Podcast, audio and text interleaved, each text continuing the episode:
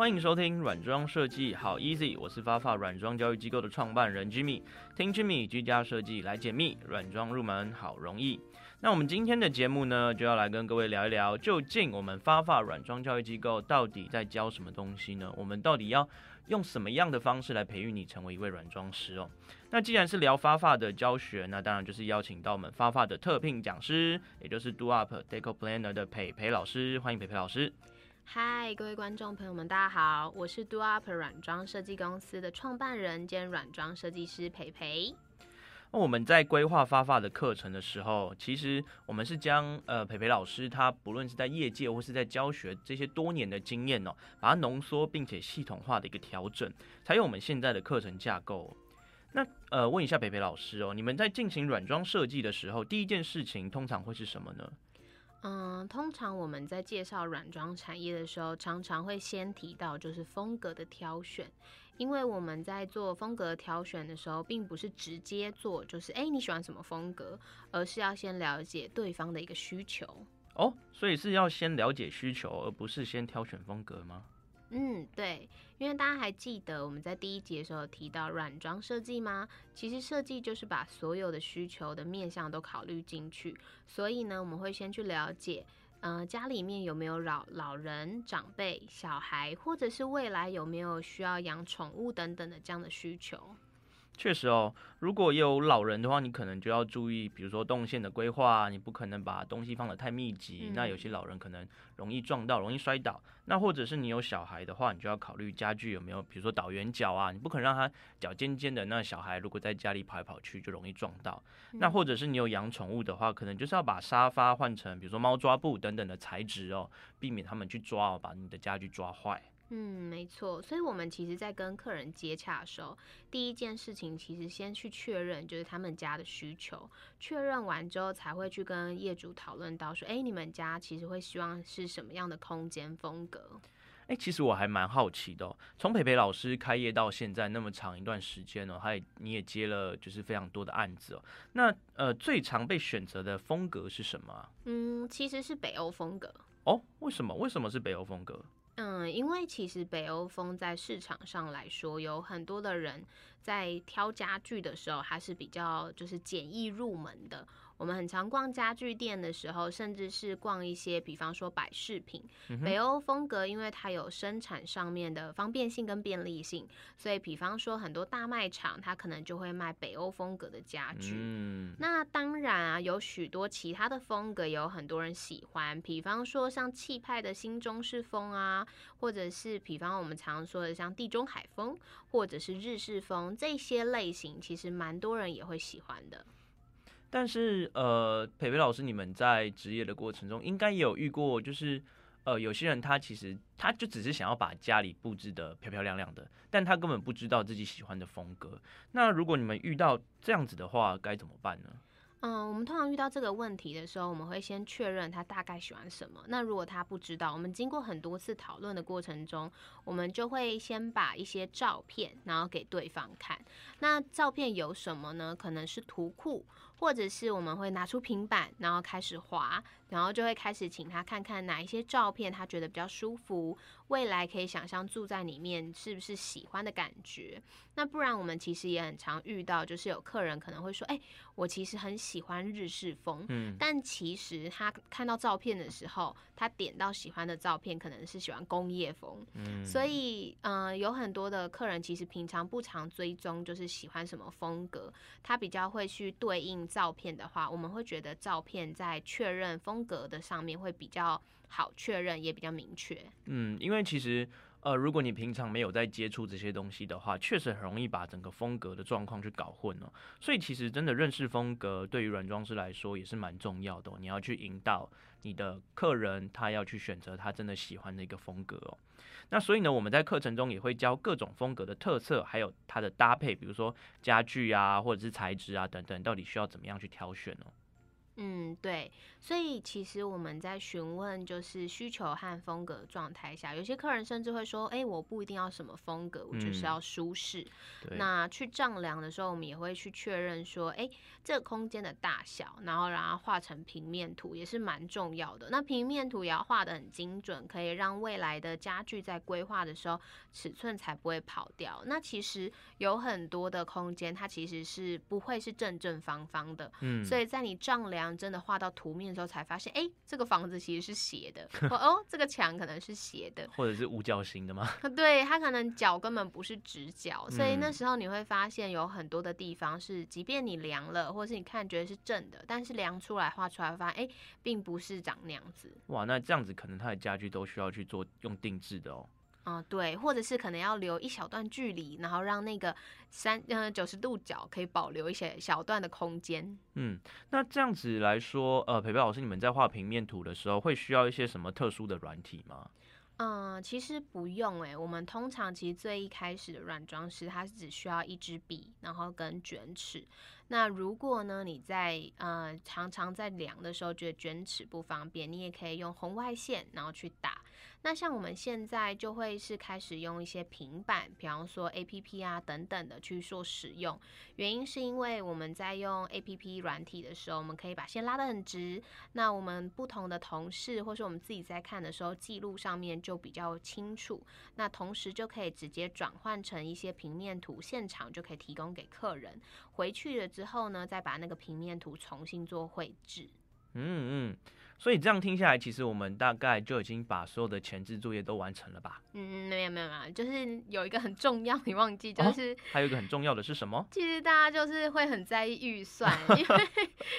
预预算真的是很多客人会很在意的。当然，这可以再小保密一下，我们可以在上课的时候把预算常常需要注意的事项或遗漏的地方跟大家说，因为预算真的是很多客人会遗忘的。嗯，所以想要知道预算到底该怎么抓的。话，大家可以好好的考虑一下来报名我们的课。好，那到这边呢，加上我们的预算哦，其实我们就真的已经把所谓的前置作业都完成了。嗯，包括我们刚刚提到的呃询问需求啊、预算配置啊、空间丈量，还有风格挑选等等。那么和业主讨论完了之后啊，软装师就要开始去进行后面的设计的方面喽。嗯，对，所以后来呢，我们也会之后去跟业主去讨论说。进行一些资料的收集，然后针对那个空间去进行设计。那软装其实不是只有把家具摆进去，去我们也需要去考虑说，哎，整体的协调性，去发挥说空间里面有哪些动线，或者是颜色的色温这些等等的，会根据业主的需求去做空间上面的规划。哦，所以我想这里面你要注意的美美嘎嘎的东西应该是蛮多的吧？嗯，没错，所以。其实再来就会是进行采买的部分，我觉得采买也是身为软装师很重要的一个技能，它绝对不会是我走进一家店，可能两家店我就直接可以买完所有的家具。那举个例子来说，大部分的人可能都会很常去大卖场去采购，那大卖场采购并没有不好。而是我自己也很常去大卖场采购，而是当如果你全部的家里面的家具都是同一个大卖场的时候呢，你就会发现，嗯，它好像那个大卖场里面的展示中心，所以就是见仁见智。毕竟有很多人是很 care，他不希望我家摆起来是某一个品牌的，他希望它是经过整合或规划设计之后呈现出来的一个家。所以我觉得，就是软装师呢，他其实比较重要的是，他对于家具的品牌，除了要比较涉略比较多之外，他其实也要去了解不同的家具跟不同的特性，这就是身为软装师蛮重要的一个价值。他可以用各式各样不同的品牌、不同的一个家具的一个质感来拼凑一个空间。嗯，所以呃，我记得培培老师有说过，你的兴趣就是 去逛家具店。对。所以其实我觉得逛家具店，不管实体还是网络，我觉得都很好。其实重要的就是，当你有空的时候，你就要多去逛，那增加自己家具的一个资料库。那当然，如果你来上我们的课，其实我这边也会去准备一份，就是我自己很常逛的一些口袋店，可以给各位同学，让大家可以快速的去了解，诶，有哪一些品牌是可以去注意的跟关注的。嗯，确实是这样。但是，呃，其实我们刚刚提到，其实你去外面看家具店有很多嘛。那这里还是要提醒各位一件很重要的事情哦，就是常常你会忽略了，就是一分钱一分货这个概念哦。你说一张沙发可能从五千块到五万块，你甚至到五十万一张的沙发其实都有哦，而且他们可能你看外表，他们也许都是。只要是相同，也许相同风格，它们就会长得很像。但是它里面用的泡棉也好，布料的材质也好，等等的这些就是不一样的哦。所以你其实五千块的沙发可能一两年就坏了，但是五万块的沙发你可能可以做个十年，甚至到二十年。那也许你买了一个五十万的一个沙发，你搞不好都可以当成传家之宝，留给你的下一代啊。嗯，所以我也是觉得这是软装是一个很好的一个优点之一，就是你可以依据自己的需求去规划预算。那也可以像，比方说租房子的时候，五千块可能沙发你可能就觉得够了。那如果之后你可能买房子，那你可能就会希望说，哎，我希望可以买品质好一点的、贵一点的沙发，弹性好一点。我觉得透过不同的一个软装的一个布置，你其实都可以在各个人生阶段里面去配置出符合自己需求的家居品相。没错，所以我们才说，其实呃，在软装设计这一块，它的挑选上是非常的弹性的。嗯，那其实除了家具的摆放之外啊，还有一些饰品的摆呃摆设，比如说像呃你在放一放置一些饰品啊，或者你在挂画的时候，它的一些排列方式，这些应该都是有一些技巧的吧。哎，对，其实 很多的人可能会说，哎，软装师怎么会买那么多无谓不谓的东西？常常看到软装师可能会买很多盘子啊，嗯，或是书啊，或是饰品。所以其实很多人都会很好奇，软装师为什么会在一些就是东西下面放一本书，或是放一个盘子？嗯，那其实这些都是因为为了它的视觉设计和一些摆放的技巧存在。所以我们其实会在上课的时候也会跟大家说，哎，我们这样摆的原因是为什么？那这样的构图或这样的技巧是有什么样的状态？那除了一些饰品之外，我们其实也会希望就是可以给大家摸不同的材质，比方说有织品类的，可能有，比方说窗帘呐，然后或是床包、抱枕，甚至是地毯。那也可以再教大家一些有关于颜色配色的部分。嗯，那到课程后面，其实我们也有规划说，希望就有一些实作课，让大家比较能理解，身为一个软装师，最后要如何设计出一份比较完整的平面图。嗯，没错，所以你来到发发的话，其实你就会学到软装师在设计的时候，它的一个完整的脉络。就像我们从最一开始说的，从了解需求，然后丈量规划，然后开始学习各式各样的风格、常见的家具、家饰品、灯光、颜色，那再到你的动线的规划、家具的挑选，还有采买，最后呢，你会有一份实作的产出哦。那呃，这个。我们刚刚提到的这个内容，其实它也是将软装师的一个设计案件完整的去浓缩起来哦。对。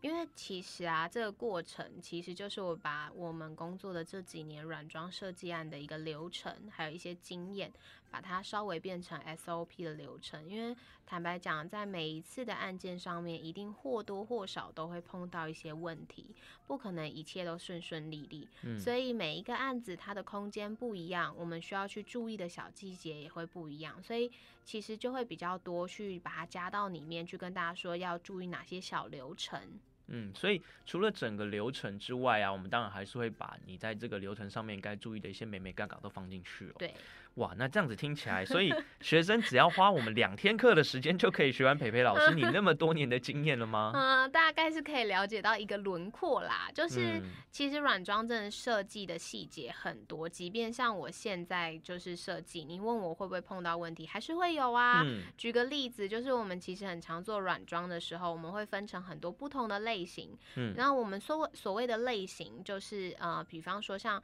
香氛、地毯、窗帘、油漆，或者是它可能会有大型家具、画作等等的。嗯，那这些其实都是我们软装设计的一个设计的手法跟元素。那针对这样子来说，有很多业界人也会把它分成什么八大类啊、九大类。光是这几个类型，大概我们都够讲我们一两天的课。对啊，所以呃，虽然我们有说过你。在软装产业上面来说，它的入门门槛确实是比较低的。但是如果你想要成为专业，其实你确实也是要花很多的时间跟很多的心力去慢慢的累积起来哦。嗯，其实我觉得累积是蛮重要的，因为其实有很多同学会问我说：“哎、我是不是上完这两天课或这三天课，我就可以成为一个软装师？”坦白讲，我会说，就是真的是因人而异，那甚至是有时候不太可能。嗯原因是因为如果像转行，就是隔行如隔山嘛，所以如果今天你上完两三天的课，你大概会有一个就是概念，针对软装的部分去了解。那软装真的要去执行，它是真的需要经验的累积的。所以当你学完这些东西之后，你还是会需要去动手操作，或是去设计。那我们就会很常鼓励同学们，就是当你上完课之后，你要记得从自己的家、亲友的家，然后开始布置。在过程中，你才可以慢慢了解到，哎，我碰到了什么问题，困难点是什么，要如何解决。那你就可以在这样的经验里面去累积一些你还不足的一些知识方面的内容。哦，所以培培老师，你当初在呃成为软装师的时候，你还记得你的第一个案子是呃在哪里做的吗？我第一个案子其实是做一个就是钢琴老师的家，哦，对啊，钢琴老师的家其实是他就在布置的时候，他有把一个需求跟我们说，嗯他就说他其实会希望就是他的家是有小朋友来的时候是安全的。那他嗯在等小朋友就是回家的过程中，他在这个空间里面也是就是可以很安心的玩。所以其实我觉得对于第一场案子，我其实印象很深刻，因为它嗯其实就是一个朋友的家。那呃在真的接案，所以呃培培老师，你的意思是说，其实你的第一个案子也是从朋友的家做起？对我其实第一个那个案子是从我先散散发出去跟大家说，哎、我想要做软装喽。那我自己已经布置完自己的家了，有没有人想要最近买房子，可以让我们就是布置？那嗯布置的过程中，我们可能就可以协助他做什么。那我们也因为这样子的案子，我们就可以了解我们自己的 SOP 流程，了解我们会碰到什么问题，客户有时候会问到什么内容或在意什么，我们就比较能累积那个经验。所以培培老师，你这样子一路走来，其实也是呃靠着累积嘛。那最一开始的累积，其实也都是从朋友或者是从一些小地方开始这样累积起来的。所以，嗯，我觉得这也是我们课程的价值所在啦。因为当初其实培培老师他自己在摸索的时候，我相信那个过程应该是蛮漫长的。但是你在上我们的课之后啊，其实你也不用太担心自己遇到一些问题，或者是你有一些想要寻求意见的时候，没有人可以呃帮助你哦。我们会在课后，你继续可以跟我们保持联系。那如果你有任何的问题呀、或者是你需要意见的时候，其实我们培培老师他都可以在这里帮助你哦。那当然，你也可以跟，因为到时候你会有很多同学嘛，所以你们同学们也是可以互相切磋的。所以我觉得在这样子的环境下去，呃，帮助你的软装的一个成长，我觉得是非常有帮助的。嗯，而且我觉得大家互相就是把一些就是经验呐、然后或者是布置的一些内容进行分享之后，其实是一个蛮好的一个状态。所以有嗯很多的同学们，其实在过去他可能上完课之后，我们他们可能就会聚会，或者是可能会会后再讨论自己可能遇到软装设计上面遇到的一些问题，或是不知道该如何解决的。那那时候我们在交流的时候，我们都蛮乐意就是分享给大家我们的解决方案，或是我们会如何去操作它。嗯，甚至呃，可能有一些不同的产业来上培培老师的课，那他们上完课之后，甚至还互相合作，然后迸发出新的一些点子哦。所以，那现在除了我们的现有的两天的概念课程之外啊，其实我们也有陆续在规划一些进阶的课程哦，包括刚才培培老师有提到的，比如说八大类的元素啊等等。那还有之前提过的，就是关于学完软装之后呢，你的一些品牌建立和美合的平台等等哦。这些东西其实我们都有陆续在规划，那希望我们可以很快的就把它推出来给大家，让大家有这个机会来去上我们的课，这样。好，那下一期的节目呢，我们就要开始聊一聊，到底培培老师他在一些暗场的时候，他有遇到哪一些的状况，或是这些暗场出给他什么样的题目？呃，像我们刚刚有提到嘛，比如说每个暗场他都会有自己的需求啊，嗯，那培培老师针对这些需求，他是怎么样去进行设计的？那怎么样去呃让这个客户，让他的业主呢，能够很开心的去入住到他的这个新新家里面、新空间里面哦？嗯那所以如果呃之后我们有这个荣幸邀请到各位来上我们的课的话，那我相信也会有一些